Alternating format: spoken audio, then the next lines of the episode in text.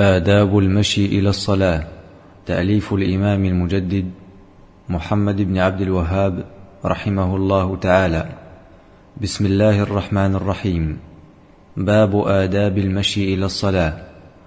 يسن الخروج إليها متطهرا بخشوع، لقوله صلى الله عليه وسلم: إذا توضأ أحدكم فأحسن وضوءه ثم خرج عامدا إلى المسجد فلا يشبكن بين أصابعه فإنه في صلاة، وأن يقول إذا خرج من بيته ولو لغير الصلاة: بسم الله، آمنت بالله، اعتصمت بالله، توكلت على الله، ولا حول ولا قوة إلا بالله، اللهم إني أعوذ بك أن أضل أو أضل، أو أزل أو أزل، أو أظلم أو أظلم، أو أجهل أو يجهل علي. وأن يمشي إليها بسكينة ووقار، لقوله صلى الله عليه وسلم: وإذا سمعتم الإقامة فامشوا وعليكم السكينة، فما أدركتم فصلوا وما فاتكم فاقضوا.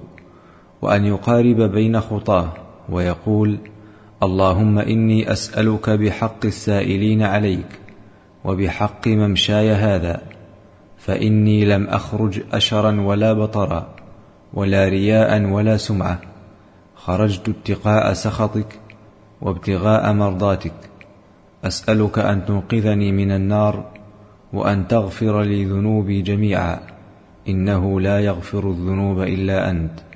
ويقول: اللهم اجعل في قلبي نورا، وفي لساني نورا، واجعل في بصري نورا، وفي سمعي نورا، وأمامي نورا، وخلفي نورا، وعن يميني نورا، وعن شمالي نورا، وفوقي نورا، وتحتي نورا، اللهم أعطني نورا وزدني نورا. فإذا دخل المسجد استحب له أن يقدم رجله اليمنى ويقول: بسم الله، أعوذ بالله العظيم وبوجهه الكريم وسلطانه القديم من الشيطان الرجيم، اللهم صل على محمد، اللهم اغفر لي ذنوبي وافتح لي أبواب رحمتك.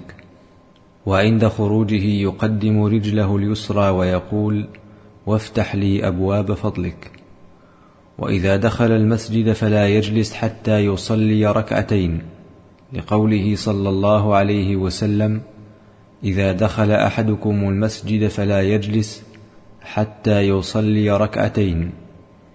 ويشتغل بذكر الله أو يسكت، ولا يخوض في حديث الدنيا، فما دام كذلك فهو في صلاة، والملائكة تستغفر له ما لم يؤذ أو يحدث.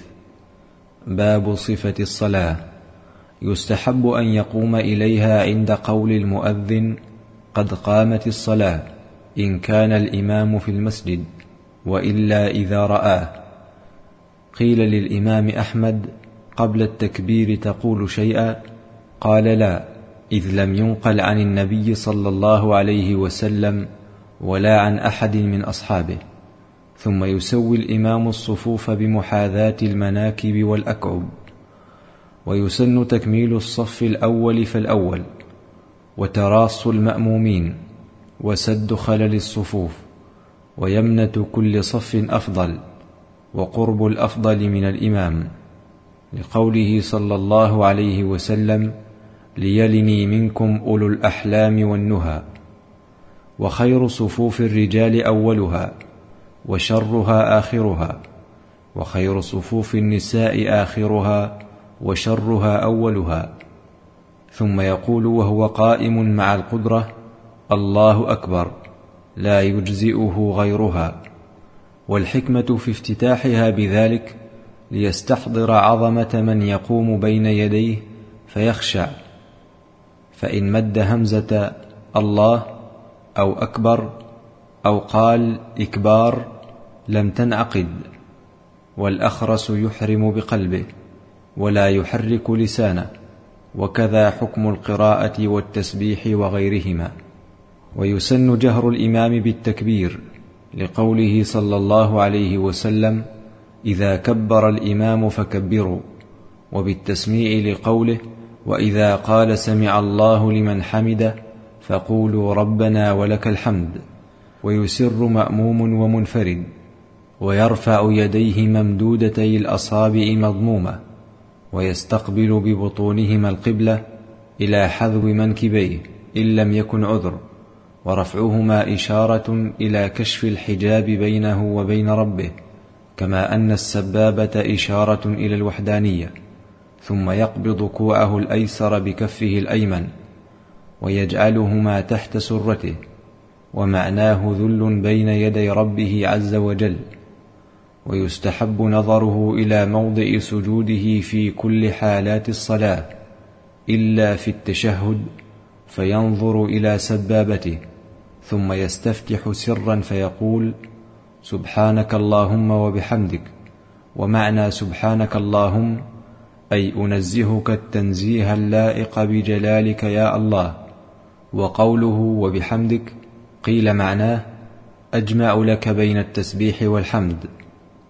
وتبارك اسمك أي البركة تنال بذكرك، وتعالى جدك أي جلت عظمتك، ولا إله غيرك أي لا معبود في الأرض ولا في السماء بحق سواك يا الله.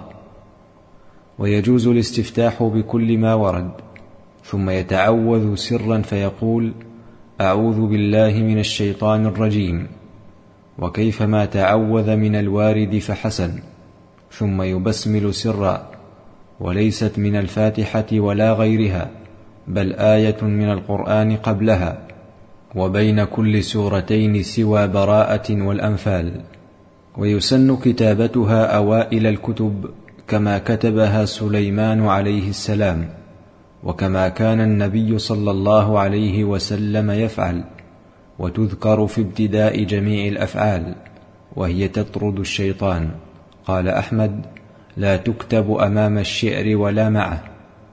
ثم يقرأ الفاتحة مرتبة متوالية مشددة، وهي ركن في كل ركعة، كما في الحديث لا صلاة لمن لم يقرأ بفاتحة الكتاب. وتسمى أم القرآن لأن فيها الإلهيات والمعاد والنبوات وإثبات القدر، فالآيتان الأوليان يدلان على الإلهيات، ومالك يوم الدين يدل على المعاد، إياك نعبد وإياك نستعين يدل على الأمر والنهي والتوكل وإخلاص ذلك كله لله. وفيها التنبيه على طريق الحق وأهله المقتدى بهم، والتنبيه على طريق الغي والضلال. ويستحب أن يقف عند كل آية لقراءته صلى الله عليه وسلم، وهي أعظم سورة في القرآن، وأعظم آية فيه آية الكرسي، وفيها 11 تشديدة. ويكره الإفراط في التشديد والإفراط في المد. فإذا فرغ قال آمين بعد سكتة لطيفة، ليعلم أنها ليست من القرآن، ومعناها اللهم استجب. يجهر بها إمام ومأموم معا في صلاة جهرية، ويستحب سكوت الإمام بعدها في صلاة جهرية لحديث سمرة. ويلزم الجاهل تعلمها، فإن لم يفعل مع القدرة لم تصح صلاته. ومن لم يحسن شيئا منها ولا من غيرها من القرآن لزمه أن يقول سبحان الله والحمد لله ولا إله إلا الله والله أكبر، لقوله صلى الله عليه وسلم فإن كان معك قرآن فاقرأ، وإلا فاحمد الله وهلله وكبره ثم اركع. رواه أبو داود والترمذي. ثم يقرأ البسملة سرا، ثم يقرأ سورة كاملة، ويجزي آية، إلا أن أحمد استحب أن تكون طويلة، فإن كان في غير الصلاة فإن شاء جهر بالبسملة وإن شاء أسر. وتكون السورة في الفجر من طوال المفصل، وأوله قاف، لقول أوس سألت أصحاب محمد صلى الله عليه وسلم كيف تحزبون القرآن، قالوا 3 و5 و7 و9 و11 و13 وحزب المفصل 1. ويكره أن يقرأ في الفجر من قصاره من غير عذر كسفر ومرض ونحوهما. ويقرأ في المغرب من قصاره، ويقرأ فيها بعض الأحيان من طواله، لأنه صلى الله عليه وسلم قرأ فيها بالأعراف. ويقرأ في البواقي من أوساطه إن لم يكن عذر، وإلا قرأ بأقصر منه. ولا بأس بجهر امرأة في الجهرية إذا لم يسمعها أجنبي. والمتنفل في الليل يراعي المصلحة، فإن كان قريبا منه من يتأذى بجهره أسر، وإن كان ممن يستمع له جهر. وإن أسر في جهر وجهر في سر بنى على قراءته. وترتيب الآيات واجب لأنه بالنص، وترتيب السور بالاجتهاد لا بالنص في قول جمهور العلماء، فتجوز قراءة هذه قبل هذه. ولهذا تنوعت مصاحف الصحابة في كتابتها. وكره أحمد قراءة حمزة والكسائي والإدغام الكبير لأبي عمرو، ثم يرفع يديه كرفعه الأول بعد فراغه من القراءة، وبعد أن يثبت قليلا حتى يرجع إليه نفسه، ولا يصل قراءته بتكبير الركوع. ويكبر فيضع يديه مفرجتي الأصابع على ركبتيه ملقما كل يد ركبة، ويمد ظهره مستويا، ويجعل رأسه حيالة لا يرفعه ولا يخفضه لحديث عائشة، ويجافي مرفقيه عن جنبيه لحديث أبي حميد، ويقول في ركوعه سبحان ربي العظيم لحديث حذيفة رواه مسلم. وأدنى الكمال 3، وأعلاه في حق الإمام 10، وكذا حكم سبحان ربي الأعلى في السجود. ولا يقرأ في الركوع والسجود لنهيه صلى الله عليه وسلم عن ذلك. ثم يرفع رأسه ويرفع يديه كرفعه الأول قائلا إمام ومنفرد سمع الله لمن حمده وجوبا. ومعنى سمع استجاب، فإذا استتم قائما قال ربنا ولك الحمد ملء السماوات والأرض وملء ما شئت من شيء بعد، وإن شاء زاد أهل الثناء والمجد أحق ما قال العبد وكلنا لك عبد لا مانع لما أعطيت ولا معطي لما منعت ولا ينفع ذا الجد منك الجد. وله أن يقول غيره مما ورد، وإن شاء قال اللهم ربنا لك الحمد بلا واو لوروده في حديث أبي سعيد وغيره. فإن أدرك المأموم الإمام في هذا الركوع فهو مدرك للركعة. ثم يكبر ويخر ساجدا، ولا يرفع يديه، فيضع ركبتيه ثم يديه ثم وجهه، ويمكن جبهته وأنفه وراحتيه من الأرض، ويكون على أطراف أصابع رجليه موجها أطرافها إلى القبلة. والسجود على هذه الأعضاء 7 ركن. ويستحب مباشرة المصلي ببطون كفيه وضم أصابعهما موجهة إلى القبلة غير مقبوضة رافعا مرفقيه. وتكره الصلاة في مكان شديد الحر أو شديد البرد لأنه يذهب الخشوع. ويسن للساجد أن يجافي عضديه عن جنبيه، وبطنه عن فخذيه، وفخذيه عن ساقيه، ويضع يديه حذو منكبيه، ويفرق بين ركبتيه ورجليه. ثم يرفع رأسه مكبرا، ويجلس مفترشا، يفرش رجله اليسرى ويجلس عليها، وينصب اليمنى ويخرجها من تحته، ويجعل بطون أصابعها إلى الأرض لتكون أطراف أصابعها إلى القبلة لحديث أبي حميد في صفة صلاة النبي صلى الله عليه وسلم باسطا يديه على فخذيه مضمومة الأصابع، ويقول رب اغفر لي. ولا بأس بالزيادة لقول ابن عباس كان النبي صلى الله عليه وسلم يقول بين السجدتين: رب اغفر لي وارحمني واهدني وارزقني وعافني. رواه أبو داود.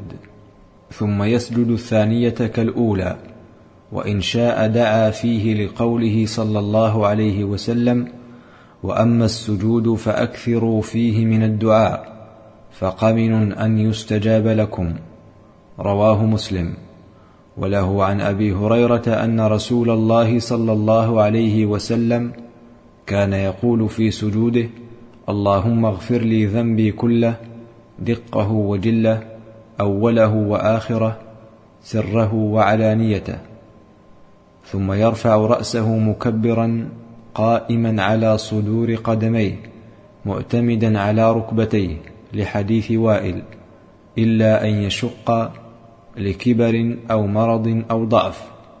ثم يصلي الركعة الثانية كالأولى إلا في تكبيرة الإحرام والاستفتاح، ولو لم يأت به في الأولى.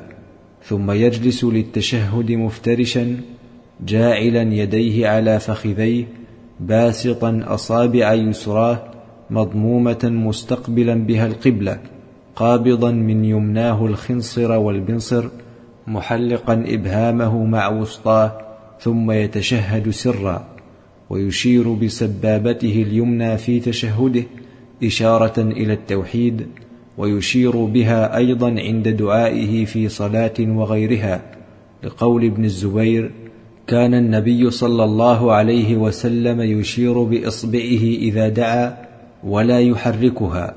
رواه أبو داود.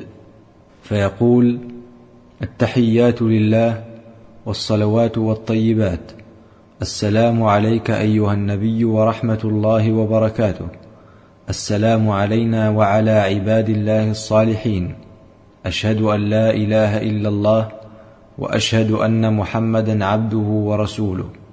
وأي تشهد تشهده مما صح عن النبي صلى الله عليه وسلم جاز، والأولى تخفيفه وعدم الزيادة عليه، وهذا التشهد الأول. ثم إن كانت الصلاة ركعتين فقط صلى على النبي صلى الله عليه وسلم فيقول: اللهم صل على محمد وعلى آل محمد كما صليت على آل إبراهيم إنك حميد مجيد، وبارك على محمد وعلى آل محمد كما باركت على آل إبراهيم إنك حميد مجيد. ويجوز أن يصلي على النبي صلى الله عليه وسلم مما ورد: وآل محمد أهل بيته. وقوله التحيات أي جميع التحيات لله تعالى استحقاقا وملكا، والصلوات الدعوات، والطيبات الأعمال الصالحة، فهو سبحانه يحيى ولا يسلم عليه، لأن السلام دعاء. وتجوز الصلاة على غير النبي صلى الله عليه وسلم منفردا إذا لم يكثر ولم تتخذ شعارا لبعض الناس، أو يقصد بها بعض الصحابة دون بعض. وتسن الصلاة على النبي صلى الله عليه وسلم في غير الصلاة، وتتأكد تأكدا كثيرا عند ذكره، وفي يوم الجمعة وليلتها. ويسن أن يقول: اللهم إني أعوذ بك من عذاب جهنم ومن عذاب القبر، وأعوذ بك من فتنة المحيا والممات، وأعوذ بك من فتنة المسيح الدجال. وإن دعا بغير ذلك مما ورد فحسن، لقوله صلى الله عليه وسلم: ثم يتخير من الدعاء أعجبه إليه، ما لم يشق على مأموم. ويجوز الدعاء لشخص معين لفعله صلى الله عليه وسلم في دعائه للمستضعفين بمكة. ثم يسلم وهو جالس مبتدئا عن يمينه قائلا: السلام عليكم ورحمة الله، وعن يساره كذلك، والالتفات سنة، ويكون عن يساره أكثر بحيث يرى خده. ويجهر إمام بالتسليمة الأولى فقط، ويسرهما غيره.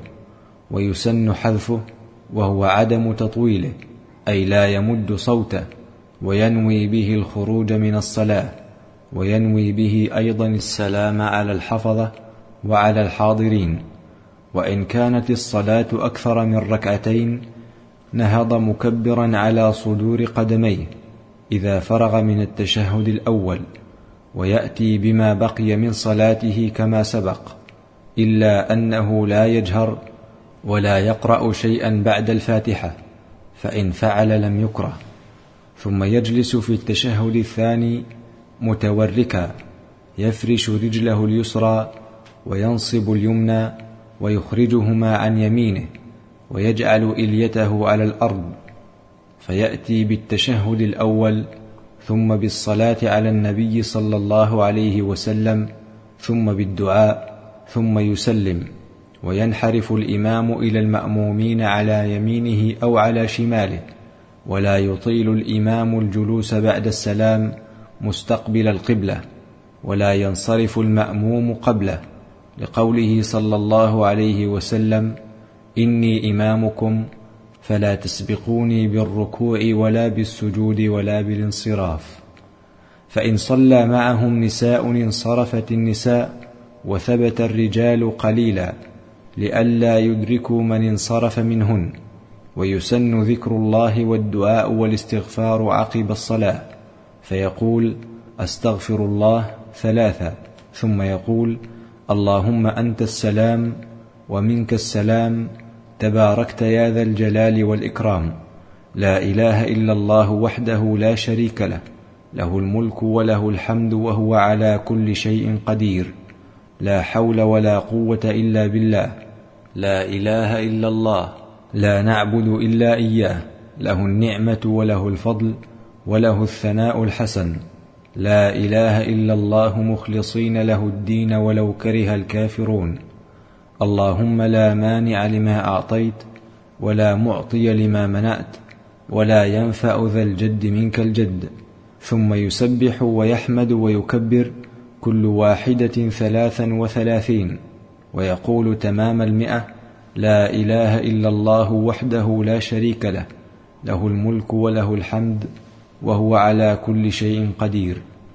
ويقول بعد صلاة الفجر وصلاة المغرب قبل أن يكلم أحدا من الناس: اللهم أجرني من النار 7 مرات، والإسرار بالدعاء أفضل، وكذا بالدعاء المأثور.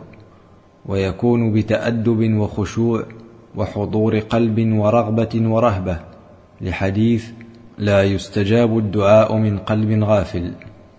ويتوسل بالأسماء والصفات والتوحيد، ويتحرى أوقات الإجابة، وهي ثلث الليل الآخر وبين الأذان والإقامة، وأدبار الصلاة المكتوبة، وآخر ساعة يوم الجمعة. وينتظر الإجابة ولا يعجل، فيقول: قد دعوت ودعوت فلم يستجب لي. ولا يكره أن يخص نفسه إلا في دعاء يؤمن عليه، ويكره رفع الصوت. ويكره في الصلاة التفات يسير، ورفع بصره إلى السماء، وصلاته إلى صورة منصوبة أو إلى وجه آدمي، واستقبال نار ولو سراجا، وافتراش ذراعيه في السجود، ولا يدخل فيها وهو حاقن أو حاقب أو بحضرة طعام يشتهيه، بل يؤخرها ولو فاتته الجماعة. ويكره مس الحصى وتشبيك أصابعه واعتماده على يديه في جلوس، ولمس لحيته وعقص شعره وكف ثوبه، وإن تثاءب كظم ما استطاع، فإن غلبه وضع يده على فمه. ويكره تسوية التراب بلا عذر. ويرد المار بين يديه ولو بدفعه، آدميا كان المار أو غيره، فرضا كانت الصلاة أو نفلا، فإن أبى فله قتاله ولو مشى يسيرا. ويحرم المرور بين المصلي وبين سترته وبين يديه إن لم يكن له سترة، وله قتل حية وعقرب وقملة، وتعديل ثوب وعمامة، وحمل شيء ووضعه، وله إشارة بيد ووجه وعين لحاجة. ولا يكره السلام على المصلي، وله رده بالإشارة، ويفتح على إمامه إذا أرتج عليه أو غلط، وإن نابه شيء في صلاته سبح رجل وصفقت امرأة، وإن بدره بصاق أو مخاط وهو في المسجد بصق في ثوبه وفي غير المسجد عن يساره، ويكره أن يبصق قدامه أو عن يمينه. وتكره صلاة غير مأموم إلى غير سترة ولو لم يخش مارا من جدار أو شيء شاخص كحربة أو غير ذلك مثل آخرة الرحل. ويسن أن يدنو منها لقوله صلى الله عليه وسلم: إذا صلى أحدكم فليصل إلى سترة وليدن منها. وينحرف عنها يسيرا لفعله صلى الله عليه وسلم، وإن تعذر خط خطا، وإذا مر من ورائها شيء لم يكره فإن لم يكن سترة أو مر بينه وبينها امرأة أو كلب أو حمار بطلت صلاته. وله قراءة في المصحف، والسؤال عند آية الرحمة، والتعوذ عند آية العذاب. والقيام ركن في الفرائض لقوله تعالى: وقوموا لله قانتين، إلا لعاجز أو عريان أو خائف أو مأموم خلف إمام الحي العاجز عنه، وإن أدرك الإمام في الركوع فبقدر التحريمة.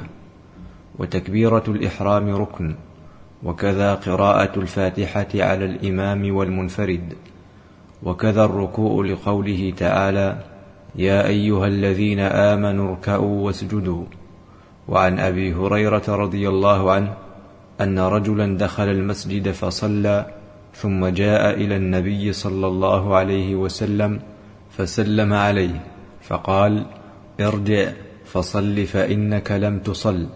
فعلها ثلاثا، ثم قال: والذي بعثك بالحق نبيا لا أحسن غير هذا فعلمني. فقال له النبي صلى الله عليه وسلم: إذا قمت إلى الصلاة فكبر، ثم اقرأ ما تيسر معك من القرآن، ثم اركع حتى تطمئن راكعا، ثم ارفع حتى تعتدل قائما، ثم اسجد حتى تطمئن ساجدا، ثم اجلس حتى تطمئن جالسا، ثم افعل ذلك في صلاتك كلها. رواه الجماعة. فدل على أن المسمى في هذا الحديث لا يسقط بحال، إذ لو سقطت لسقطت عن هذا الأعرابي الجاهل. والطمأنينة في هذه الأفعال ركن كما تقدم. ورأى حذيفة رجلا لا يتم ركوعه ولا سجوده، فقال له: ما صليت، ولو مت لمت على غير فطرة الله التي فطر عليها محمدا صلى الله عليه وسلم. والتشهد الأخير ركن لقول ابن مسعود: كنا نقول قبل أن يفرض علينا التشهد: السلام على الله، السلام على جبريل وميكائيل. فقال النبي صلى الله عليه وسلم: لا تقولوا هكذا، ولكن قولوا: التحيات لله، إلى آخر الحديث. رواه النسائي ورواته ثقات. والواجبات التي تسقط سهوا ثمانية: التكبيرات غير الأولى، والتسميع للإمام والمنفرد، والتحميد للكل، وتسبيح ركوع وسجود، وقول رب اغفر لي، والتشهد الأول والجلوس له، وما عدا ذلك سنن أقوال وأفعال. فسنن الأقوال 17: الاستفتاح، والتعوذ، والبسملة، والتأمين، وقراءة السورة في الأوليين وفي صلاة الفجر والجمعة والعيد، والتطوع كله، والجهر والإخفات، وقول ملء السماء والأرض، إلى آخره. وما زاد على المرة في تسبيح ركوع وسجود، وقول رب اغفر لي، والتعوذ في التشهد الأخير، والصلاة على آل النبي صلى الله عليه وسلم، والبركة عليه وعليهم. وما سوى ذلك فسنن أفعال، مثل كون الأصابع مضمومة مبسوطة مستقبلا بها القبلة عند الإحرام والركوع والرفع منه، وحطهما عقب ذلك، وقبض اليمين على كوع الشمال وجعلهما تحت سرته، والنظر إلى موضع سجوده، وتفريقه بين قدميه في قيامه، ومراوحته بينهما، وترتيل القراءة، والتخفيف للإمام، وكون الأولى أطول من الثانية، وقبض ركبتيه بيديه مفرجتي الأصابع في الركوع، ومد ظهره مستويا، وجعل رأسه حيالة، ووضع ركبتيه قبل يديه في سجوده، ورفع يديه قبلهما في القيام، وتمكين جبهته وأنفه من الأرض، ومجافاة عضديه عن جنبيه، وبطنه عن فخذيه، وفخذيه عن ساقيه، وإقامة قدميه، وجعل بطون أصابعهما إلى الأرض مفرقة، ووضع يديه حذو منكبيه مبسوطة الأصابع إذا سجد، وتوجيه أصابع يديه مضمومة إلى القبلة، ومباشرة المصلى بيديه وجبهته، وقيامه إلى الركعة على صدور قدميه معتمدا بيديه على فخذيه، والافتراش في الجلوس بين السجدتين والتشهد، والتورك في الثاني، ووضع يديه على فخذيه مبسوطتين مضمومتي الأصابع مستقبلا بهما القبلة بين السجدتين وفي التشهد، وقبض الخنصر والبنصر من اليمنى، وتحليق إبهامها مع الوسطى، والإشارة بسبابتها، والالتفات يمينا وشمالا في تسليمه، وتفضيل الشمال على اليمين في الالتفات. وأما سجود السهو فقال أحمد: يحفظ فيه عن النبي صلى الله عليه وسلم 5 أشياء: سلم من 2 فسجد، وسلم من 3 فسجد، وفي الزيادة والنقصان، وقام من 2 فلم يتشهد. قال الخطابي: المعتمد عليه عند أهل العلم هذه الأحاديث 5، يعني حديثي ابن مسعود وأبي سعيد وأبي هريرة وابن بحينة. وسجود السهو يشرع للزيادة والنقص وشك في فرض ونفل، إلا أن يكثر فيصير كوسواس فيطرحه، وكذا في الوضوء والغسل وإزالة النجاسة، فمتى زاد فعلا من جنس الصلاة قياما أو ركوعا أو سجودا أو قعودا عمدا بطلت. وسهوا يسجد له لقوله صلى الله عليه وسلم: إذا زاد الرجل أو نقص في صلاته فليسجد سجدتين، رواه مسلم. ومتى ذكر عاد إلى ترتيب الصلاة بغير تكبير، وإن زاد ركعة قطع متى ذكر، وبنى على فعله قبلها، ولا يتشهد إن كان قد تشهد ثم سجد وسلم، ولا يعتد بالركعة الزائدة مسبوق، ولا يدخل معه من علم أنها زائدة، وإن كان إماما أو منفردا فنبهه ثقتان لزمه الرجوع، ولا يرجع إن نبهه واحد إلا أن يتيقن صوابه، لأنه صلى الله عليه وسلم لم يرجع إلى قول ذي اليدين. ولا يبطل الصلاة عمل يسير كفتحه صلى الله عليه وسلم الباب لعائشة، وحمله أمامة ووضعها، وإن أتى بقول مشروع في الصلاة في غير موضعه كالقراءة في القعود والتشهد في القيام لم تبطل به. وينبغي السجود لسهوه لعموم قوله صلى الله عليه وسلم: إذا نسي أحدكم فليسجد سجدتين. وإن سلم قبل إتمامها عمدا بطلت، وإن كان سهوا ثم ذكر قريبا أتمها، ولو خرج من المسجد أو تكلم يسيرا لمصلحتها. وإن تكلم سهوا أو نام فتكلم، أو سبق على لسانه حال قراءته كلمة من غير القرآن لم تبطل، وإن قهقها بطلت إجماعا لا إن تبسم. وإن نسي ركنا غير التحريمة فذكره في قراءة الركعة التي بعدها بطلت التي تركه منها، وصارت الأخرى عوضا عنها، ولا يعيد الاستفتاح، قاله أحمد. وإن ذكره قبل الشروع في القراءة عاد فأتى به وبما بعده، وإن نسي التشهد الأول ونهض لزمه الرجوع والإتيان به ما لم يستتم قائما، لحديث المغيرة رواه أبو داود.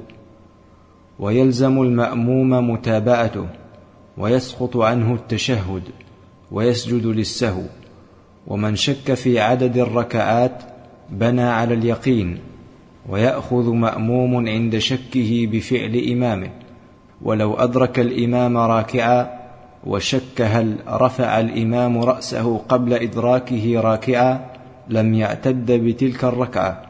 وإذا بنى على اليقين أتى بما بقي، ويأتي به المأموم بعد سلام إمامه ويسجد للسهو. وليس على المأموم سجود سهو إلا أن يسهو إمامه فيسجد معه ولو لم يتم التشهد، ثم يتمه بعد سجوده، ويسجد مسبوق لسلامه مع إمامه سهوا، ولسهوه معه فيما انفرد به، ومحله قبل السلام إلا إذا سلم عن نقص ركعة فأكثر، لحديث عمران وذي اليدين. وإلا فيما إذا بنى على غالب ظنه إن قلنا به فيسجد ندبا بعد السلام، لحديث علي وابن مسعود. وإن نسيه قبل السلام أو بعده أتى به ما لم يطل الفصل. وسجود السهو وما يقول فيه وبعد رفعه كسجود الصلاة.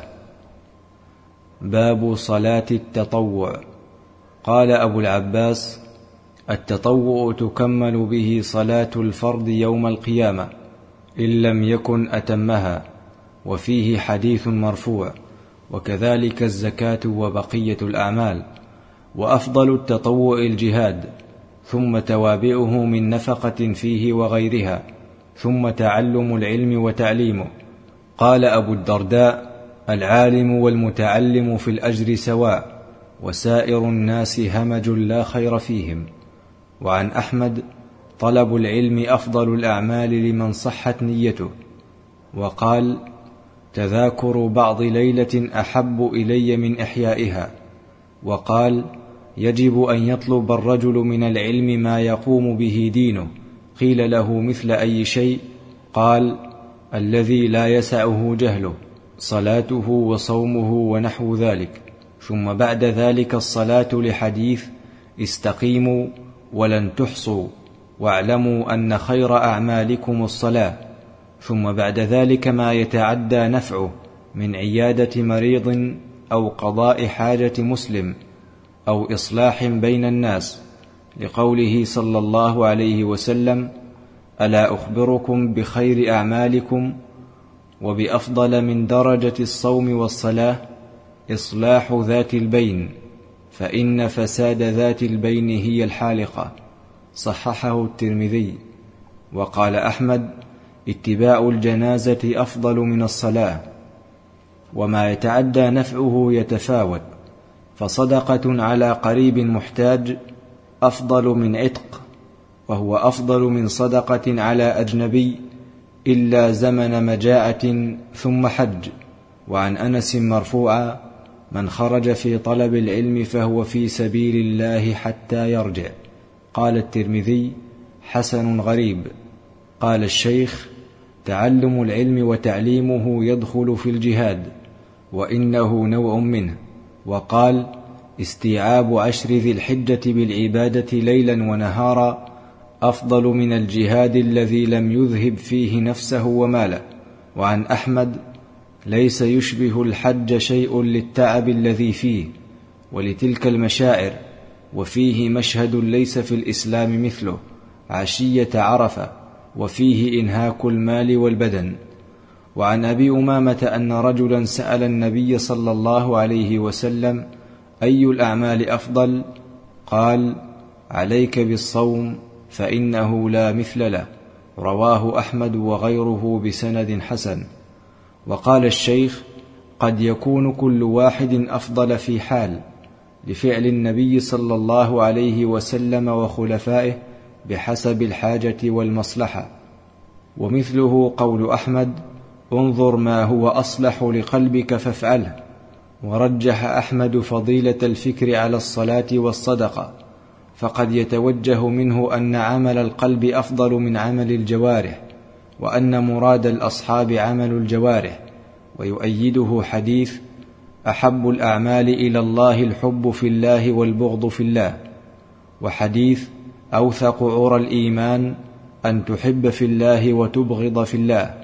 وآكد التطوع الكسوف، ثم الوتر، ثم سنة الفجر، ثم سنة المغرب، ثم بقية الرواتب، ووقت صلاة الوتر بعد العشاء إلى طلوع الفجر، والأفضل آخر الليل لمن وثق بقيامه، وإلا أوتر قبل أن يرقد، وأقله ركعة وأكثره 11، والأفضل أن يسلم من ركعتين ثم يوتر بركعة، وإن فعل غير ذلك مما صح عن النبي صلى الله عليه وسلم فحسن. وأدنى الكمال 3، والأفضل بسلامين، ويجوز بسلام واحد، ويجوز كالمغرب. والسنن الراتبة 10، وفعلها في البيت أفضل، وهي 2 قبل الظهر، 2 بعدها، 2 بعد المغرب، 2 بعد العشاء، 1 الفجر. ويخفف 2 الفجر، ويقرأ فيهما بسورتي الإخلاص، أو يقرأ في الأولى بقوله تعالى قولوا آمنا بالله وما أنزل إلينا، الآية التي في البقرة. وفي الثانية قل يا أهل الكتاب تعالوا إلى كلمة سواء بيننا وبينكم، الآية، وله فعلها راكبا. ولا سنة للجمعة قبلها، وبعدها 2 أو 4، وتجزئ السنة عن تحية المسجد. ويسن له الفصل بين الفرض والسنة بكلام أو قيام لحديث معاوية، ومن فاته شيء منها استحب له قضاؤه. ويستحب أن يتنفل بين الأذان والإقامة. والتراويح سنة سنها رسول الله صلى الله عليه وسلم، وفعلها جماعة أفضل. ويجهر الإمام بالقراءة لنقل الخلف عن السلف، ويسلم من كل 2 لحديث صلاة الليل مثنى مثنى.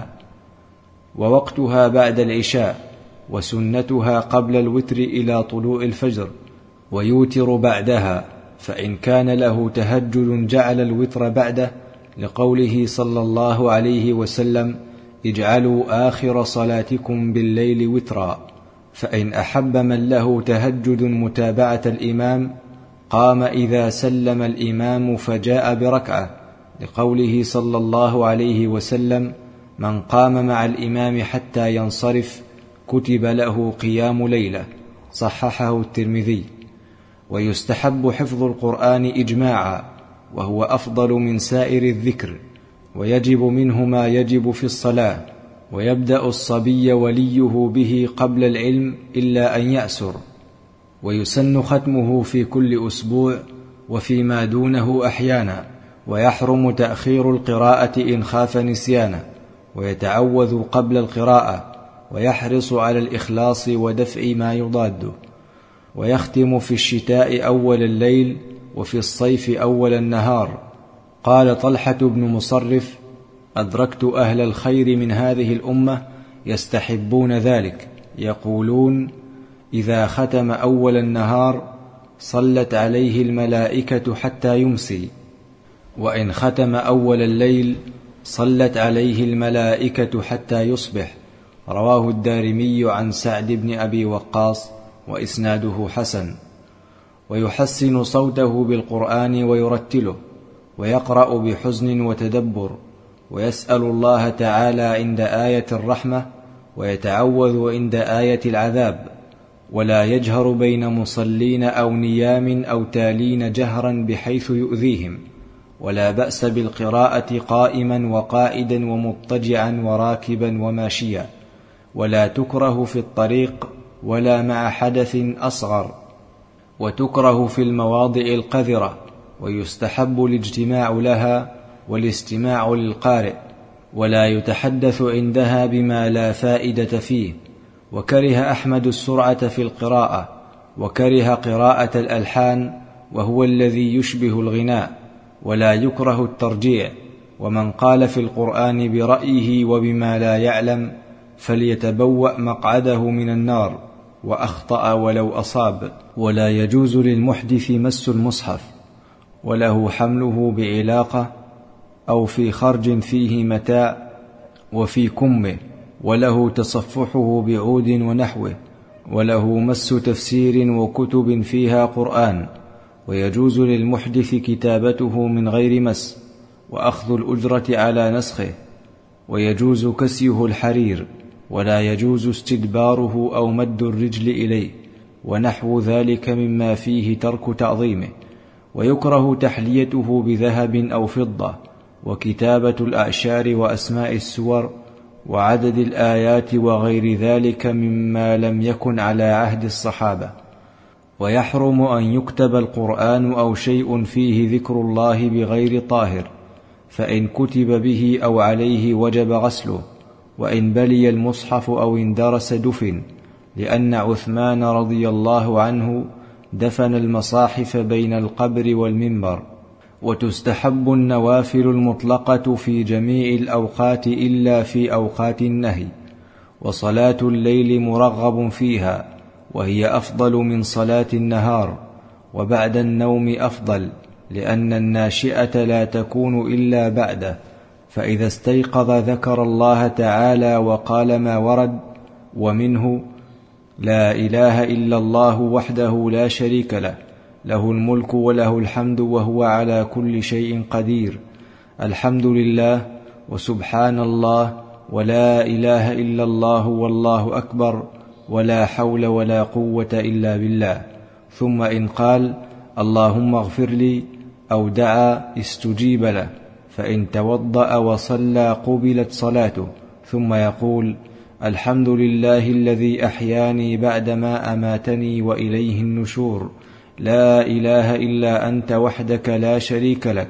سبحانك اللهم، أستغفرك لذنبي وأسألك رحمتك، اللهم زدني علما، ولا تزغ قلبي بعد إذ هديتني، وهب لي من لدنك رحمة إنك أنت الوهاب، الحمد لله الذي رد علي روحي وعافاني في جسدي وأذن لي بذكره، ثم يستاك، فإذا قام إلى الصلاة فإن شاء استفتح باستفتاح المكتوبة، وإن شاء بغيره، كقوله: اللهم لك الحمد أنت نور السماوات والأرض ومن فيهن، ولك الحمد أنت قيوم السماوات والأرض ومن فيهن، ولك الحمد أنت مالك السماوات والأرض ومن فيهن، ولك الحمد أنت الحق، ووعدك حق، وقولك حق، ولقاؤك حق، والجنة حق، والنار حق، والنبيون حق، والساعة حق، ومحمد حق، اللهم لك أسلمت، وبك آمنت، وعليك توكلت، وإليك أنبت، وبك خاصمت، وإليك حاكمت، فاغفر لي ما قدمت وما أخرت، وما أسررت وما أعلنت، وما أنت أعلم به مني، أنت المقدم وأنت المؤخر، لا إله إلا أنت ولا إله غيرك، ولا حول ولا قوة إلا بك. ثم إن شاء قال: اللهم رب جبريل وميكائيل وإسرافيل، فاطر السماوات والأرض، عالم الغيب والشهادة، أنت تحكم بين عبادك فيما كانوا فيه يختلفون، اهدني لما اختلف فيه من الحق بإذنك، إنك تهدي من تشاء إلى صراط مستقيم. ويسن أن يستفتح تهجده بركعتين خفيفتين، وأن يكون له تطوع يداوم عليه، وإذا فاته قضى. ويستحب أن يقول عند الصباح والمساء ما ورد، وكذلك عند النوم والانتباه ودخول المنزل والخروج منه وغير ذلك. والتطوع في البيت أفضل، وكذا الإسرار به إن كان مما لا تشرع له الجماعة، ولا بأس بالتطوع جماعة إذا لم يتخذ عادة. ويستحب الاستغفار بالسحر والإكثار منه، ومن فاته تهجده قضاه قبل الظهر، ولا يصح التطوع من مضطجع. وتسن صلاة الضحى، ووقتها من خروج وقت النهي إلى قبيل الزوال، وفعلها إذا اشتد الحر أفضل، وهي ركعتان وإن زاد فحسن.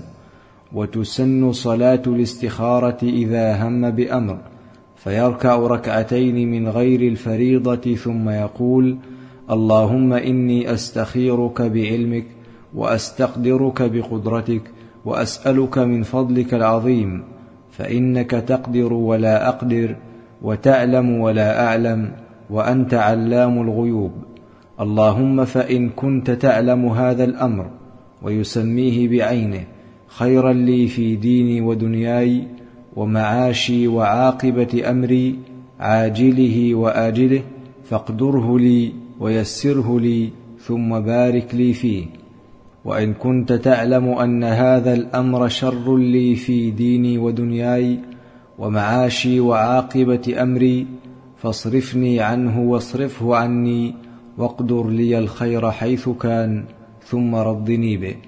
ثم يستشير، ولا يكون وقت الاستخارة عازما على الفعل أو الترك. وتسن تحية المسجد وسنة الوضوء وإحياء ما بين العشاءين. وسجدة التلاوة سنة مؤكدة وليست بواجبة، لقول عمر: من سجد فقد أصاب، ومن لم يسجد فلا إثم عليه، رواه في الموطأ. وتسن للمستمع، والراكب يومئ بسجوده حيث كان وجهه، والماشي يسجد بالأرض مستقبل القبلة، ولا يسجد السامع لما روي عن الصحابة. وقال ابن مسعود للقارئ وهو غلام: أسجد فإنك إمامنا.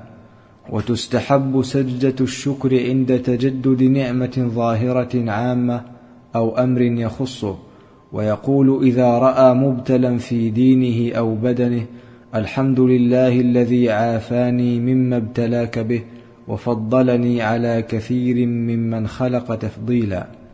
وأوقات النهي 5: بعد صلاة الفجر حتى تطلع الشمس، وبعد طلوعها حتى ترتفع قيد رمح، وعند قيامها حتى تزول، وبعد صلاة العصر حتى تدنو من الغروب، وبعد ذلك حتى تغرب. ويجوز قضاء الفرائض فيها، وفعل المنذورات، وركعتي الطواف، وإعادة جماعة إذا أقيمت وهو في المسجد.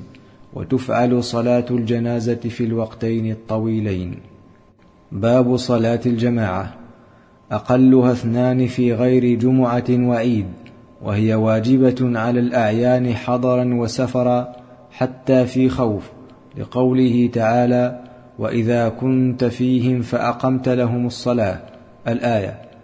وتفضل على صلاة المنفرد 27 درجة، وتفعل في المسجد، والعتيق أفضل، وكذلك الأكثر جماعة، وكذلك الأبعد. ولا يؤم في مسجد قبل إمامه الراتب إلا بإذنه، إلا أن يتأخر فلا يكره ذلك، لفعل أبي بكر وعبد الرحمن بن عوف. وإذا أقيمت الصلاة فلا يجوز الشروع في نفل، وإن أقيمت وهو فيها أتمها خفيفة، ومن أدرك ركعة مع الإمام فقد أدرك الجماعة. وتدرك بإدراك الركوع مع الإمام. وتجزئ تكبيرة الإحرام عن تكبيرة الركوع، لفعل زيد بن ثابت وابن عمر، ولا يعرف لهما مخالف من الصحابة، وإتيانه بهما أفضل خروجا من خلاف من أوجبه، فإن أدركه بعد الركوع لم يكن مدركا للركعة، وعليه متابعته. ويسن دخوله معه للخبر، ولا يقوم المسبوق إلا بعد سلام الإمام التسليمة الثانية، فإن أدركه في سجود السهو بعد السلام لم يدخل معه. وإن فاتته الجماعة استحب أن يصلى معه، لقوله صلى الله عليه وسلم: من يتصدق على هذا فيصلي معه. ولا تجب القراءة على مأموم، لقوله تعالى: وإذا قرئ القرآن فاستمعوا له وأنصتوا لعلكم ترحمون. قال أحمد: أجمع الناس على أن هذه الآية في الصلاة. وتسن قراءته فيما لا يجهر فيه الإمام. أكثر أهل العلم من الصحابة والتابعين يرون القراءة خلف الإمام فيما أسر فيه خروجا من خلاف من أوجبه، لكن تركناه إذا جهر الإمام للأدلة، ويشرع في أفعالها بعد إمامه من غير تخلف بعد فراغ الإمام، فإن وافقه كره، وتحرم مسابقته، فإن ركع أو سجد قبله سهوا رجع ليأتي به بعده، فإن لم يفعل عالما عامدا بطلت صلاته، وإن تخلف عنه بركن بلا عذر فكالسبق به، وإن كان لعذر من نوم أو غفلة أو عجلة إمام فعله ولحقه، وإن تخلف بركعة لعذر تابعه فيما بقي من صلاته وقضاها بعد سلام الإمام. ويسن له إذا عرض عارض لبعض المأمومين يقتضي خروجه أن يخفف، وتكره سرعة تمنع مأموما من فعل ما يسن.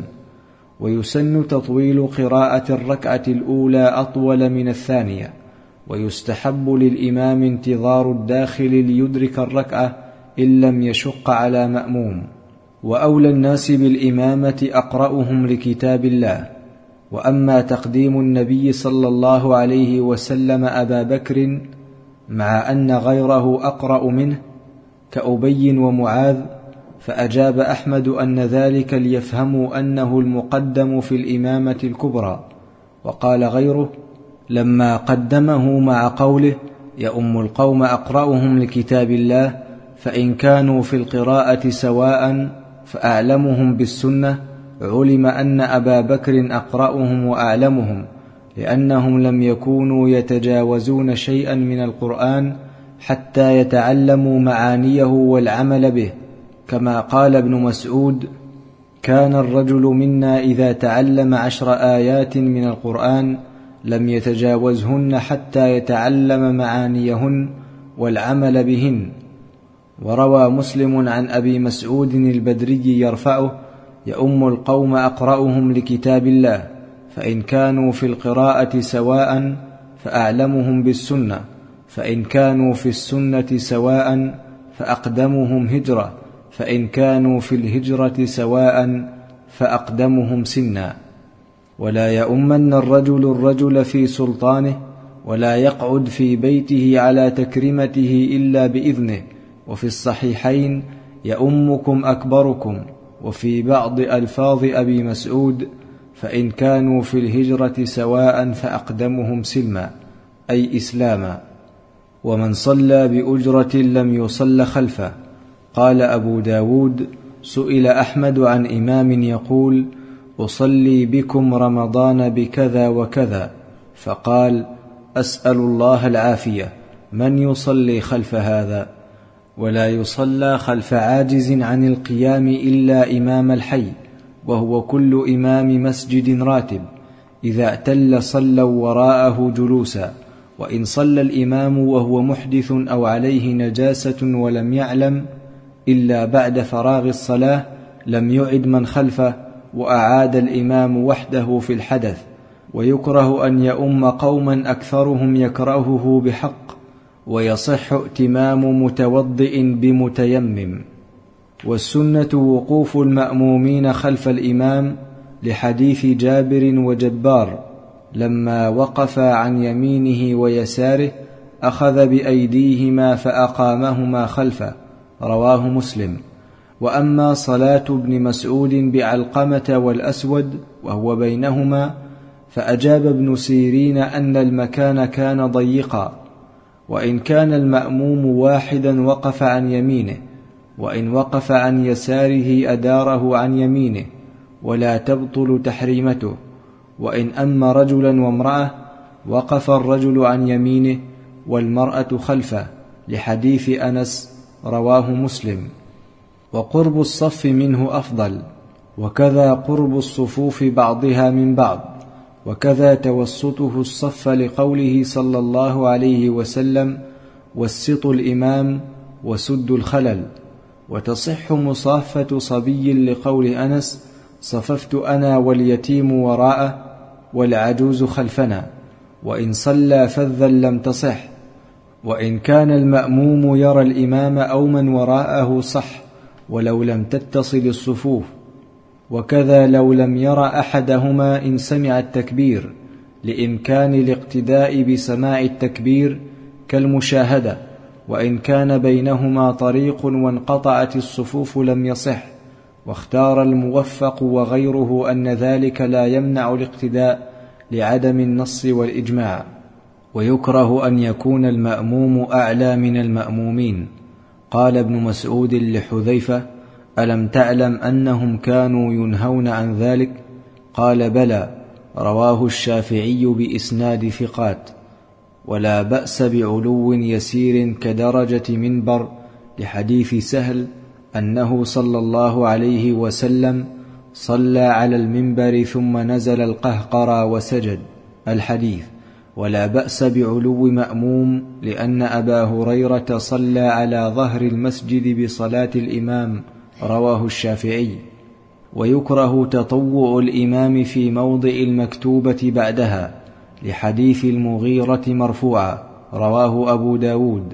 لكن قال أحمد: لا أعرفه عن غير علي. ولا ينصرف المأموم قبله، لقوله صلى الله عليه وسلم: لا تسبقوني بالركوع ولا بالسجود ولا بالانصراف.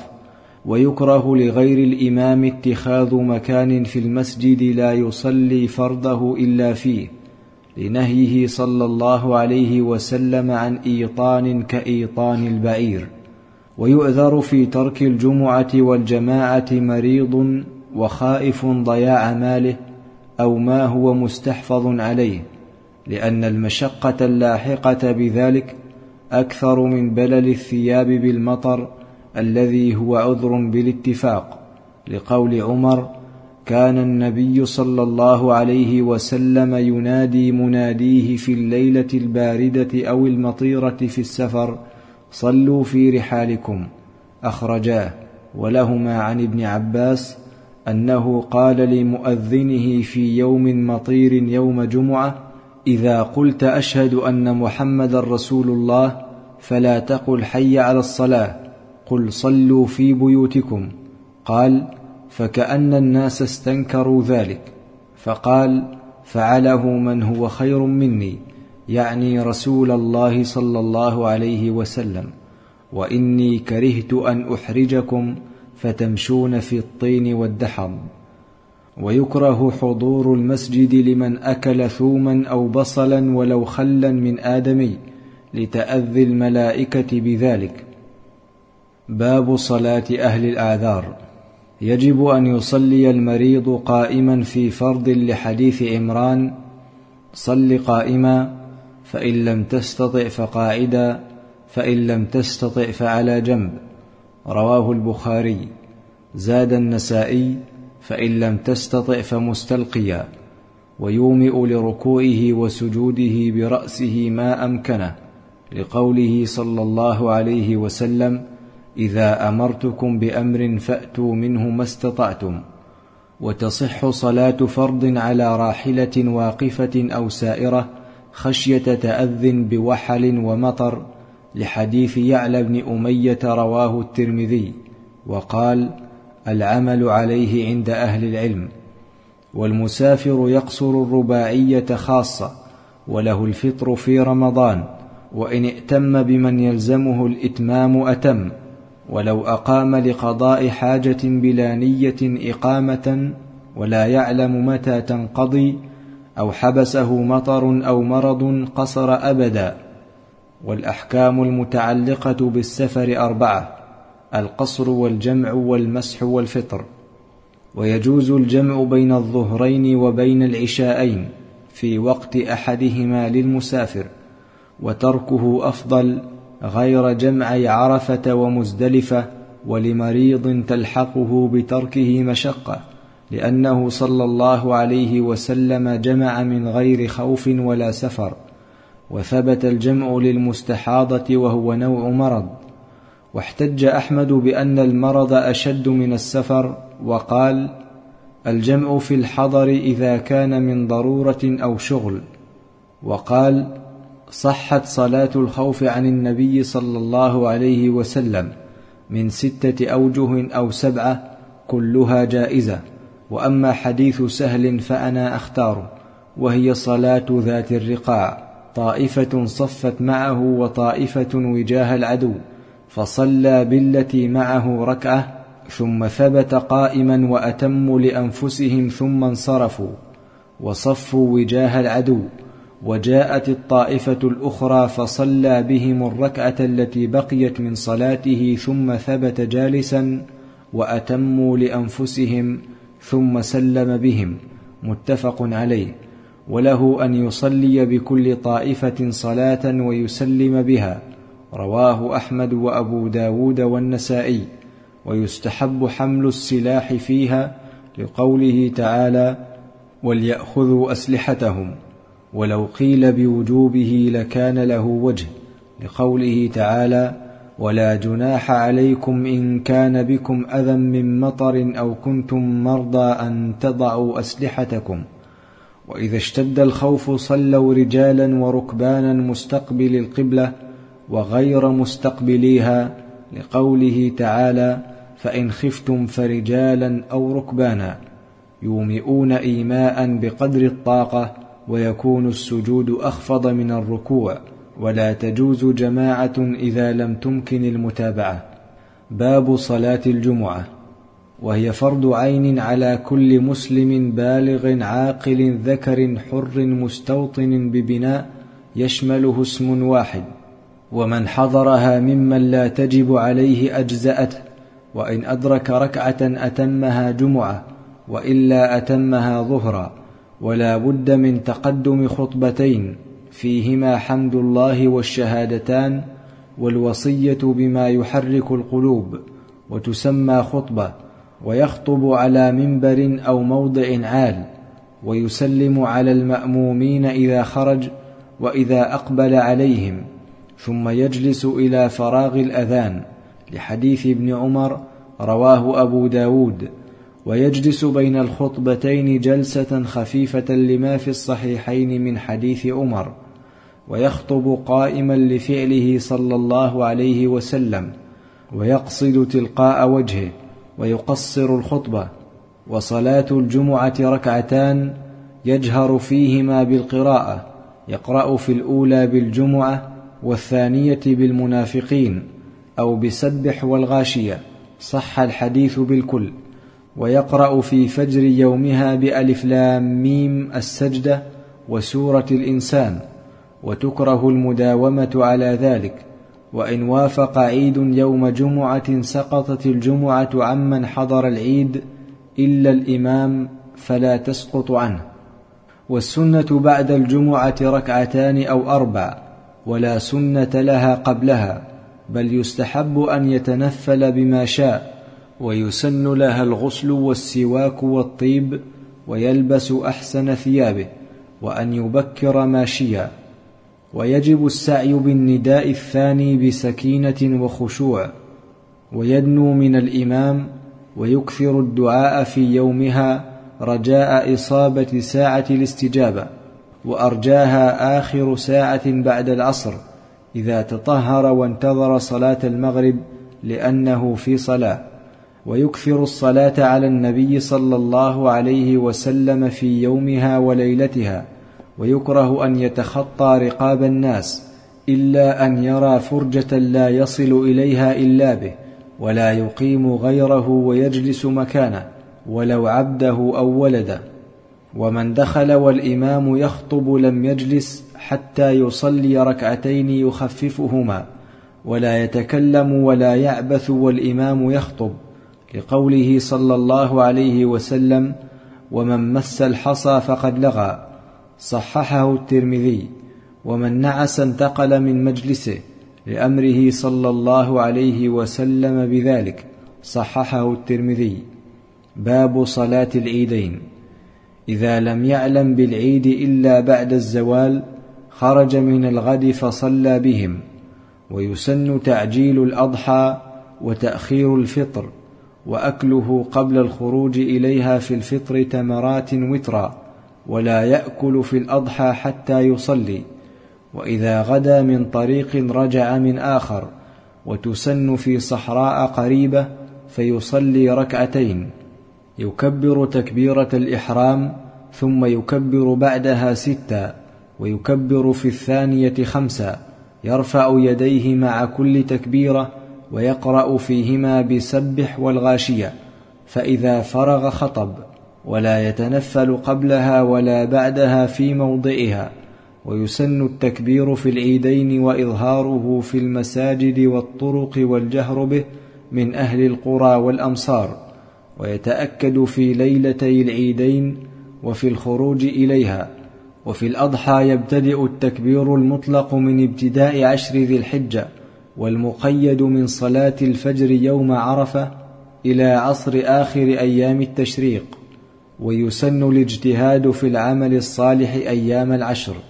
باب صلاة الكسوف، ووقتها من حين الكسوف إلى التجلي، وهي سنة مؤكدة حضرا وسفرا حتى للنساء. ويسن ذكر الله والدعاء والاستغفار والعتق والصدقة، ولا تعاد إن صليت ولم يتجل، بل يذكرون الله ويستغفرونه حتى يتجلى، وينادى لها الصلاة جامعة، ويصلي ركعتين يجهر فيهما بالقراءة، ويطيل القراءة والركوع والسجود، كل ركعة بركوعين، لكن يكون في الثانية دون الأولى، ثم يتشهد ويسلم، وإن تجلى فيها أتمها خفيفة، لقوله صلى الله عليه وسلم: فصلوا وادعوا حتى ينكشف ما بكم.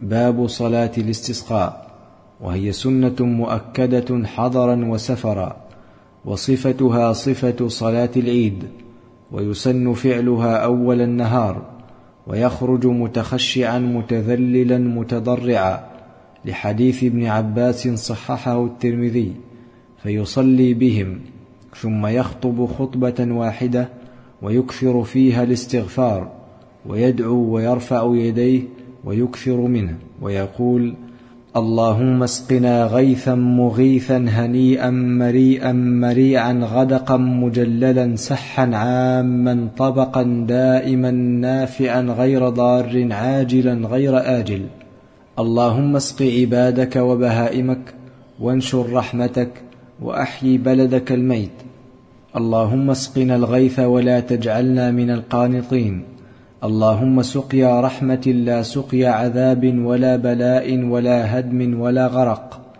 اللهم إن بالعباد والبلاد من اللأواء والجهد والضنك ما لا نشكوه إلا إليك، اللهم أنبت لنا الزرع، وأدر لنا الضرع، وأسقنا من بركات السماء، وأنزل علينا من بركاتك، اللهم إنا نستغفرك إنك كنت غفارا، فأرسل السماء علينا مدرارا. ويستحب أن يستقبل القبلة في أثناء الخطبة، ثم يحول رداءه، فيجعل ما على الأيمن على الأيسر وعكسه، لأنه صلى الله عليه وسلم حول إلى الناس ظهره واستقبل القبلة ثم حول رداءه، متفق عليه. ويدعو سرا حال استقبال القبلة، وإن استسقوا عقب صلاتهم أو في خطبة الجمعة أصابوا السنة. ويستحب أن يقف في أول المطر، ويخرج رحله وثيابه ليصيبها المطر، ويخرج إلى الوادي إذا سال، ويتوضأ ويقول إذا رأى المطر: اللهم صيبا نافعا. وإذا زادت المياه وخيف من كثرة المطر، استحب أن يقول: اللهم حوالينا ولا علينا، اللهم على الضراب والآكام وبطون الأودية ومنابت الشجر. ويدعو عند نزول المطر ويقول: مطرنا بفضل الله ورحمته. وإذا رأى سحابا أو هبت ريح، سأل الله من خيره واستعاذ من شره، ولا يجوز سب الريح، بل يقول: اللهم إني أسألك من خير هذه الريح، وخير ما فيها، وخير ما أرسلت به، وأعوذ بك من شرها، وشر ما فيها، وشر ما أرسلت به، اللهم اجعلها رحمة ولا تجعلها عذابا، اللهم اجعلها رياحا ولا تجعلها ريحا، وإذا سمع صوت الرعد والصواعق قال: اللهم لا تقتلنا بغضبك ولا تهلكنا بعذابك وعافنا قبل ذلك، سبحان من سبح الرعد بحمده والملائكة من خيفته. وإذا سمع نهيق حمار أو نباح كلب استعاذ بالله من الشيطان. وإذا سمع صياح الديك سأل الله من فضله. باب الجنائز. يجوز التداوي اتفاقا ولا ينافي التوكل، ويكره الكي، وتستحب الحمية، ويحرم بمحرم أكلا وشربا وصوت ملهاه، لقوله صلى الله عليه وسلم: لا تداووا بحرام. وتحرم التميمة، وهي عوذة أو خرزة تعلق. ويسن الإكثار من ذكر الموت والاستعداد له، وعيادة المريض، ولا بأس أن يخبر المريض بما يجد من غير شكوى بعد أن يحمد الله. ويجب الصبر، والشكوى إلى الله لا تنافيه بل هي مطلوبة. ويحسن الظن بالله وجوبا، ولا يتمنى الموت لضر نزل به. ويدعو العائد للمريض بالشفاء، فإذا نزل به استحب أن يلقن لا إله إلا الله، ويوجه إلى القبلة، فإذا مات أغمضت عيناه. ولا يقول أهله إلا الكلام الحسن، لأن الملائكة يؤمنون على ما يقولون. ويسجى بثوب، ويسارع في قضاء دينه وإبراء ذمته من نذر أو كفارة، لقوله صلى الله عليه وسلم: نفس المؤمن معلقة بدينه حتى يقضى عنه، حسنه الترمذي. ويسن الإسراع في تجهيزه، لقوله صلى الله عليه وسلم: لا ينبغي لجيفة مسلم أن تحبس بين ظهراني أهله، رواه أبو داود. ويكره النعي، وهو النداء بموته. وغسله والصلاة عليه وحمله وتكفينه ودفنه موجها إلى القبلة فرض كفاية. ويكره أخذ الأجرة على شيء من ذلك، وحمل الميت إلى غير بلده لغير حاجة. ويسن للغاسل أن يبدأ بأعضاء الوضوء والميامن، ويغسله 3 أو 5، ويكفي مرة. وإذا ولد السقط لأكثر من 4 أشهر غسل وصلي عليه، لقوله صلى الله عليه وسلم: والسقط يصلى عليه ويدعى لوالديه بالمغفرة والرحمة، صححه الترمذي. ولفظه: والطفل يصلى عليه. ومن تعذر غسله لعدم ماء أو غيره يمم. والواجب في كفنه ثوب يستر جميعا، فإن لم يجد ما يستره ستر العورة ثم رأسه وما يليه. ويجعل على باقي جسده حشيش أو ورق. ويقوم الإمام في الصلاة عليه عند صدر رجل ووسط امرأة، ويكبر فيقرأ الفاتحة، ثم يكبر فيصلي على النبي صلى الله عليه وسلم، ثم يكبر ويدعو للميت، ثم يكبر 4 ويقف بعدها قليلا، ثم يسلم 1 عن يمينه، ويرفع يديه مع كل تكبيرة، ويقف مكانه حتى ترفع، روي ذلك عن عمر. ويستحب لمن لم يصل عليها أن يصلي عليها إذا وضعت أو بعد الدفن على القبر، ولو جماعة إلى شهر من دفنه. ولا بأس بالدفن ليلا. ويكره عند طلوع الشمس وعند غروبها وقيامها. ويسن الإسراع بها دون الخبب. ويكره جلوس من تبعها حتى توضع على الأرض للدفن، ويكون التابع لها متخشعا متفكرا في مآله. ويكره التبسم والتحدث في أمر الدنيا. ويستحب أن يدخله قبره من عند رجليه إن كان أسهل. ويكره أن يسجى قبر رجل. ولا يكره للرجل دفن امرأة وثم محرم، واللحد أفضل من الشق. ويسن تعميقه وتوسيعه. ويكره دفنه في تابوت. ويقول عند وضعه: بسم الله وعلى ملة رسول الله. ويستحب الدعاء عند القبر بعد الدفن واقفا عنده، ويستحب لمن حضر أن يحثو عليه من قبل رأسه 3 حثيات، ويستحب رفع القبر قدر شبر، ويكره فوقه لقوله صلى الله عليه وسلم لعلي: لا تدع تمثالا إلا طمسته، ولا قبرا مشرفا إلا سويته، رواه مسلم. ويرش عليه الماء، ويوضع عليه حصباء تحفظ ترابه، ولا بأس بتعليمه بحجر ونحوه ليعرف، لما روي في قبر عثمان بن مضعون، ولا يجوز ترصيصه ولا البناء عليه، ويجب هدم البناء، ولا يزاد على تراب القبر من غيره للنهي عنه، رواه أبو داود. ولا يجوز تقبيله ولا تخليقه ولا تبخيره ولا الجلوس عليه ولا التخلي عليه، وكذلك بين القبور، ولا الاستشفاء بترابه، ويحرم إسراجه واتخاذ المسجد عليه، ويجب هدمه. ولا يمشي بالنعل في المقبرة للحديث، قال أحمد وإسناده جيد. وتسن زيارة القبور بلا سفر، لقوله صلى الله عليه وسلم: لا تشد الرحال إلا إلى 3 مساجد. ولا يجوز للنساء، لقوله صلى الله عليه وسلم: لعن الله زائرات القبور والمتخذين عليها المساجد والسرج، رواه أهل السنن. ويكره التمسح به والصلاة عنده وقصده لأجل الدعاء، فهذه من المنكرات، بل من شعب الشرك. ويقول الزائر والمار بالقبر: السلام عليكم دار قوم مؤمنين، وإنا إن شاء الله بكم لاحقون، يرحم الله المستقدمين منا ومنكم والمستأخرين، نسأل الله لنا ولكم العافية، اللهم لا تحرمنا أجرهم ولا تفتنا بعدهم، واغفر لنا ولهم. ويخير بين تعريفه وتنكيره في سلامه على الحي، وابتداؤه سنة ورده واجب. ولو سلم على إنسان ثم لقيه ثانيا وثالثا أو أكثر سلم عليه.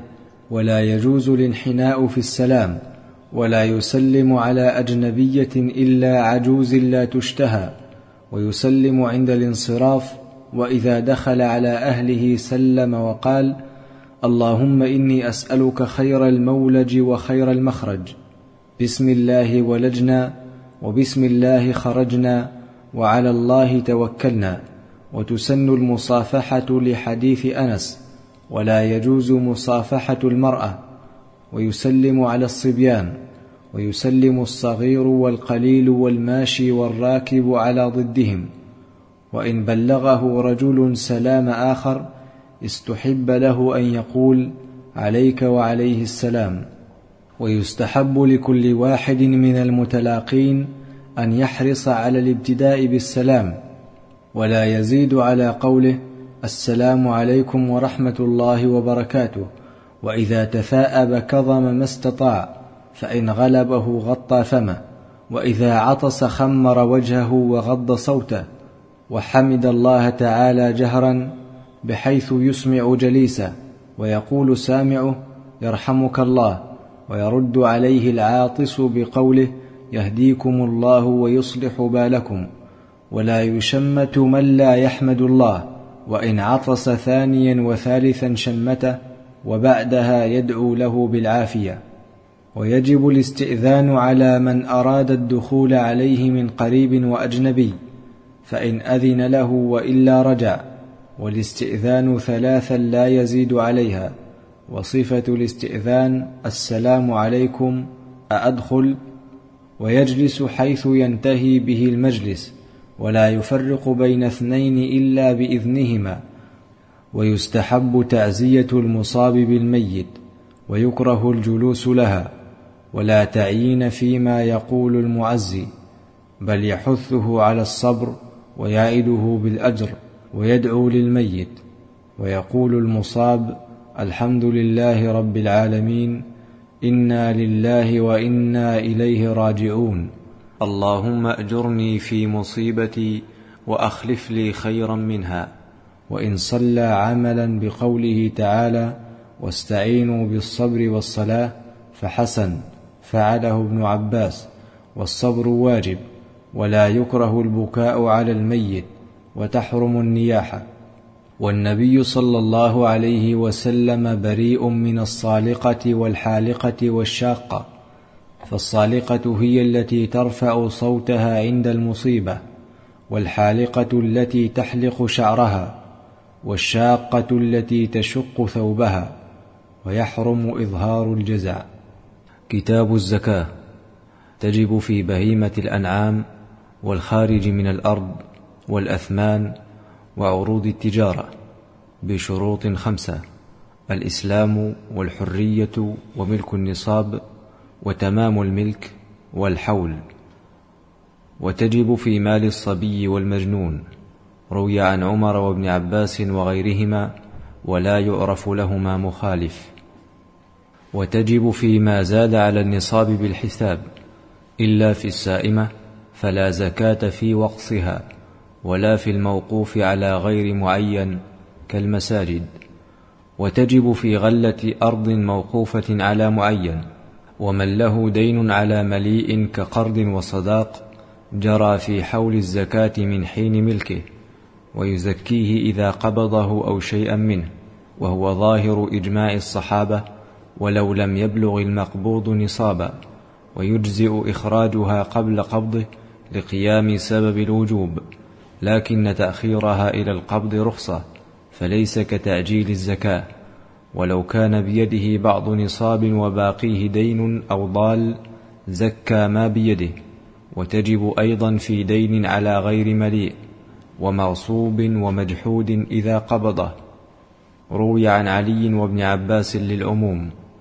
وإذا استفاد مالا فلا زكاة فيه حتى يحول عليه الحول، إلا نتاج السائمة وربح التجارة، لقول عمر: اعتد عليهم بالسخلة ولا تأخذها منهم، رواه مالك. ولقول علي: ولا يعرف لهما مخالف من الصحابة. ويضم المستفاد إلى ما بيده إن كان نصابا من جنسه أو في حكمه كفضة مع ذهب، فإن لم يكن من جنس النصاب ولا في حكمه فله حكم نفسه.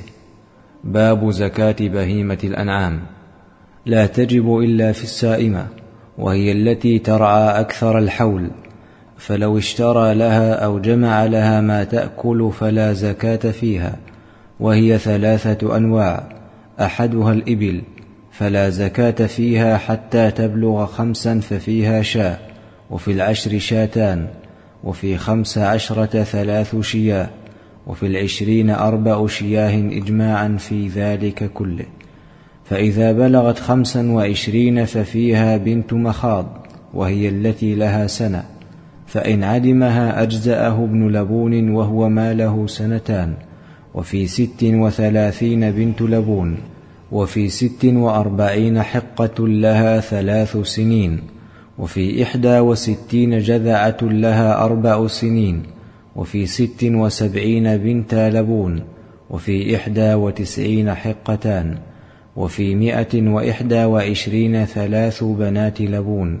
ثم تستقر الفريضة في كل 40 بنت لبون، وفي كل 50 حقة.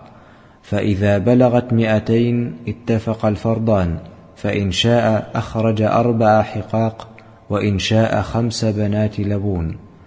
الثاني البقر، ولا زكاة فيها حتى تبلغ 30، فيجب فيها تبيع أو تبيعة، كل منهما له 1، وفي 40 مسنة لها 2، وفي 60 تبيعان، ثم في كل 30 تبيع، وفي كل 40 مسنة.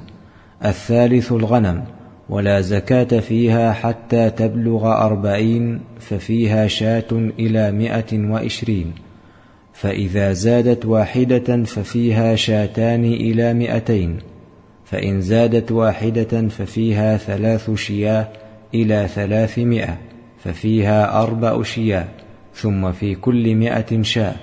ولا يؤخذ تيس ولا هرمة، أي كبيرة، ولا ذات عوار، أي عيب. ولا تؤخذ الربا، وهي التي لها ولد تربيه، ولا حامل، ولا السمينة ولا خيار المال، لقوله صلى الله عليه وسلم: ولكن من أوسط أموالكم، فإن الله لم يسألكم خيره ولم يأمركم بشره، رواه أبو داود. والخلطة في المواشي تصير المالين كالمال الواحد. باب زكاة الخارج من الأرض.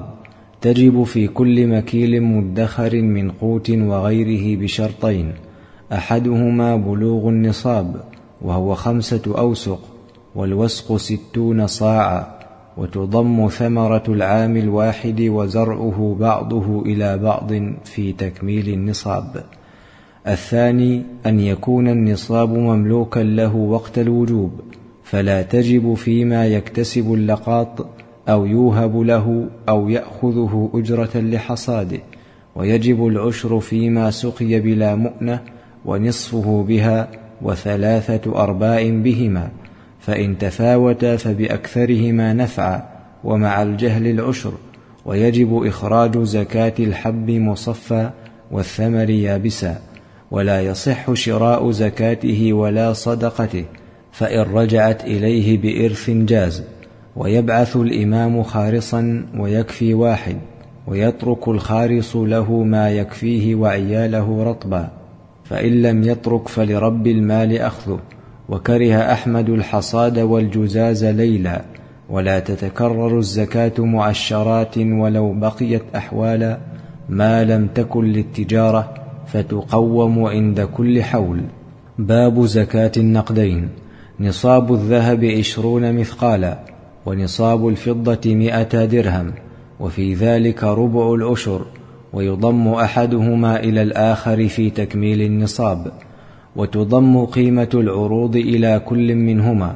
ولا زكاة في حلي مباح، فإن أعد للتجارة ففيه الزكاة.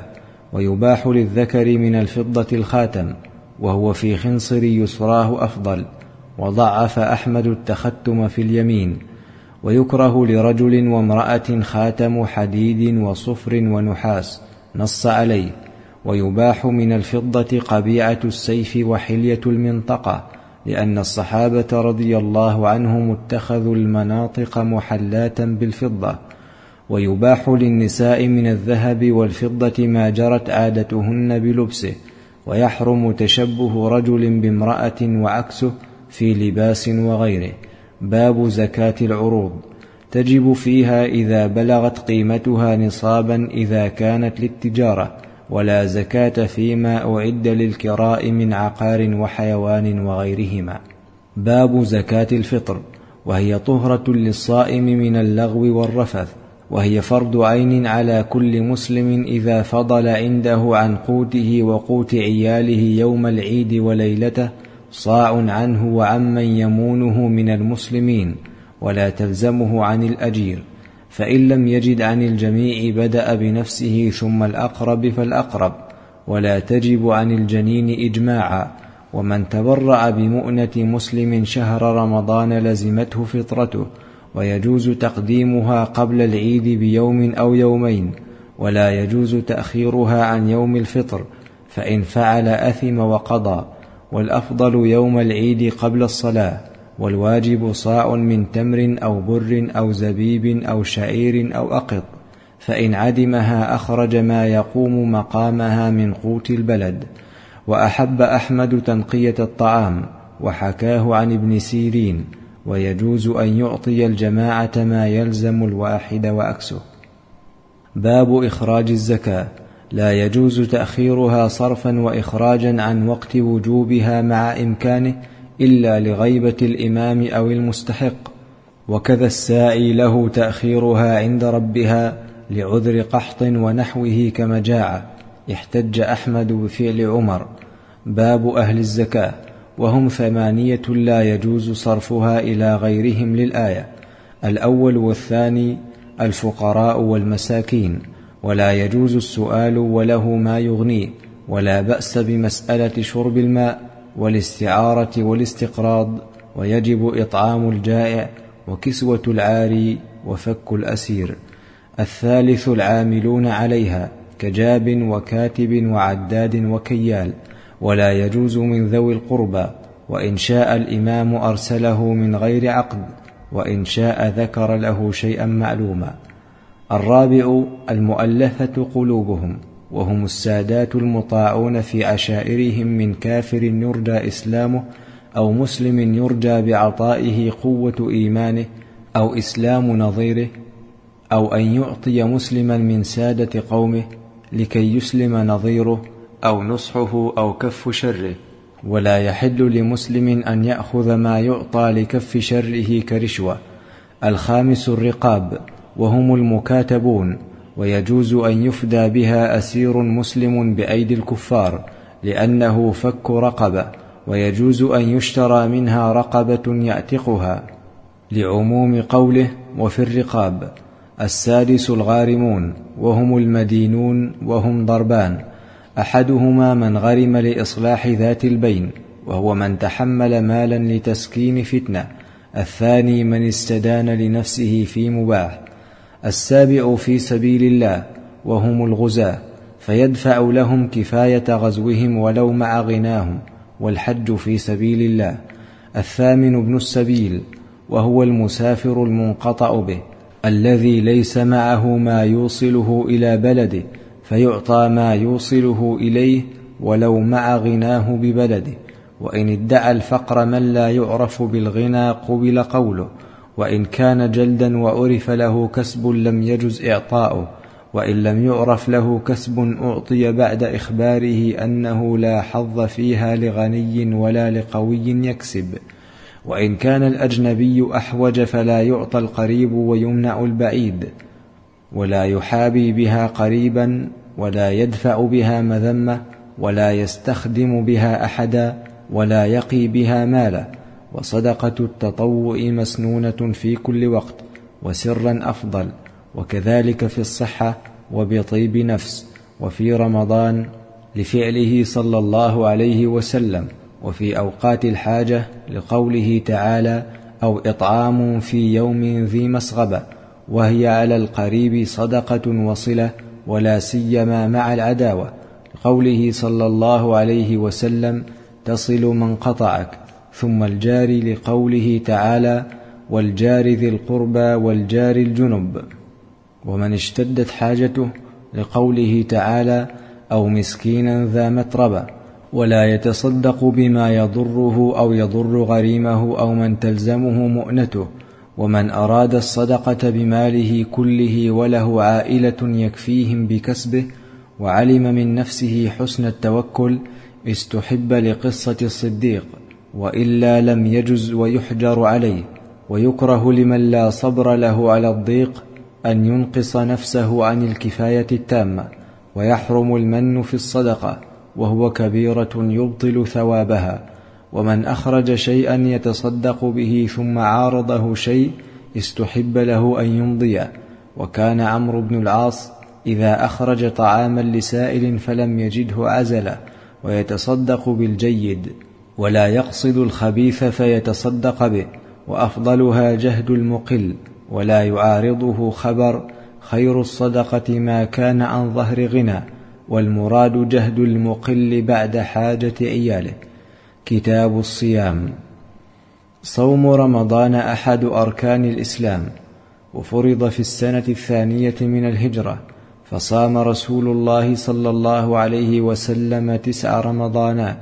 ويستحب ترائي الهلال ليلة 30 من شعبان، ويجب صوم رمضان برؤية هلاله، فإن لم ير مع الصحو أكملوا 30 يوما، ثم صاموا من غير خلاف. وإذا رأى الهلال كبر 3 وقال: اللهم أهله علينا بالأمن والإيمان والسلامة والإسلام والتوفيق لما تحب وترضى، ربي وربك الله، هلال خير ورشد. ويقبل فيه قول واحد عدل، حكاه الترمذي عن أكثر العلماء. وإن رآه وحده وردت شهادته لزمه الصوم، ولا يفطر إلا مع الناس. وإذا رأى هلال شوال لم يفطر. والمسافر يفطر إذا فارق بيوت قريته، والأفضل له الصوم خروجا من خلاف أكثر العلماء. والحامل والمرضع إذا خافتا على أنفسهما أو ولديهما أبيح لهما الفطر، فإن خافتا على ولديهما فقط أطعمتا عن كل يوم مسكينا. والمريض إذا خاف ضررا كره صومه للآية. ومن عجز عن الصوم لكبر أو مرض لا يرجى برؤه أفطر وأطعم عن كل يوم مسكينا. وإن طار إلى حلقه ذباب أو غبار أو دخل إلى حلقه ماء بلا قصد لم يفطر. ولا يصح الصوم الواجب إلا بنية من الليل، ويصح صوم النفل بنية من النهار قبل الزوال وبعده. باب ما يفسد الصوم. من أكل أو شرب أو استعطر بدهن أو غيره فوصل إلى حلقه أو احتقن أو استقاء فقاء أو حجم أو احتجم فسد صومه، ولا يفطر ناس بشيء من ذلك، وله الأكل والشرب مع شك في طلوع الفجر، لقوله تعالى: وكلوا واشربوا حتى يتبين لكم الخيط الأبيض من الخيط الأسود من الفجر. ومن أفطر بالجماع فعليه كفارة ظهار مع القضاء. وتكره القبلة لمن تتحرك شهوته، ويجب اجتناب كذب وغيبة وشتم ونميمة كل وقت، لكن للصائم آكد. ومن لم يدع قول الزور والعمل به فليس لله حاجة في أن يدع طعامه وشرابه. ويسن كفه عما يكره، وإن شتمه أحد فليقل: إني صائم. ويسن تعجيل الفطر إذا تحقق الغروب، وله الفطر بغلبة الظن. ويسن تأخير السحور ما لم يخش طلوع الفجر، وتحصل فضيلة السحور بأكل أو شرب وإن قل. ويفطر على رطب، فإن لم يجد فعلى التمر، فإن لم يجد فعلى الماء، ويدعو عند فطره. ومن فطر صائما فله مثل أجره. ويستحب الإكثار من قراءة القرآن في رمضان والذكر والصدقة. وأفضل صيام التطوع صيام يوم وإفطار يوم. ويسن صيام 3 أيام من كل شهر، وأيام البيض أفضل. ويسن صوم يوم الخميس والاثنين، و6 أيام من شوال ولو متفرقة، وصوم 9 ذي الحجة وآكدها 9 وهو يوم عرفة، وصوم المحرم وأفضله 9 والعاشر. ويسن الجمع بينهما. وكل ما ذكر في يوم عاشوراء من الأعمال غير الصيام فلا أصل له، بل هو بدعة. ويكره إفراد رجب بالصوم. وكل حديث في فضل صومه والصلاة فيه فهو كذب.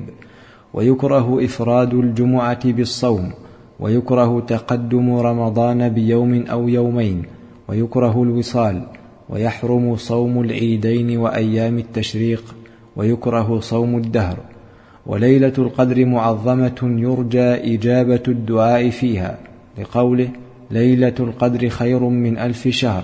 قال المفسرون: في قيامها والعمل فيها خير من قيام 1000 شهر خالية منها.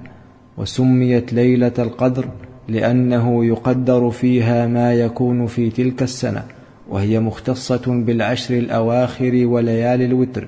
وآكدها ليلة 27، ويدعو فيها بما علمه النبي صلى الله عليه وسلم لعائشة: اللهم إنك عفو كريم تحب العفو فاعف عني.